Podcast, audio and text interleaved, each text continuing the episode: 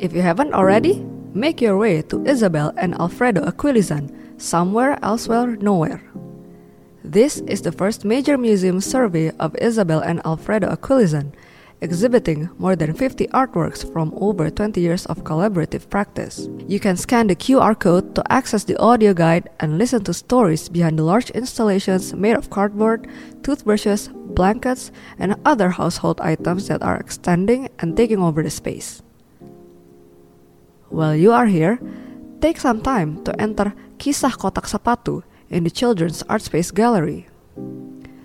Kisah Kotak Sepatu invites visitors to build a house using old shoeboxes and create tiny furniture out of cardboard.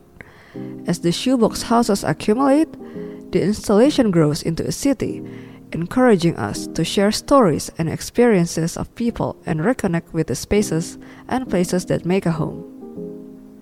Finally, we are at the end of your visit. We really appreciate your time.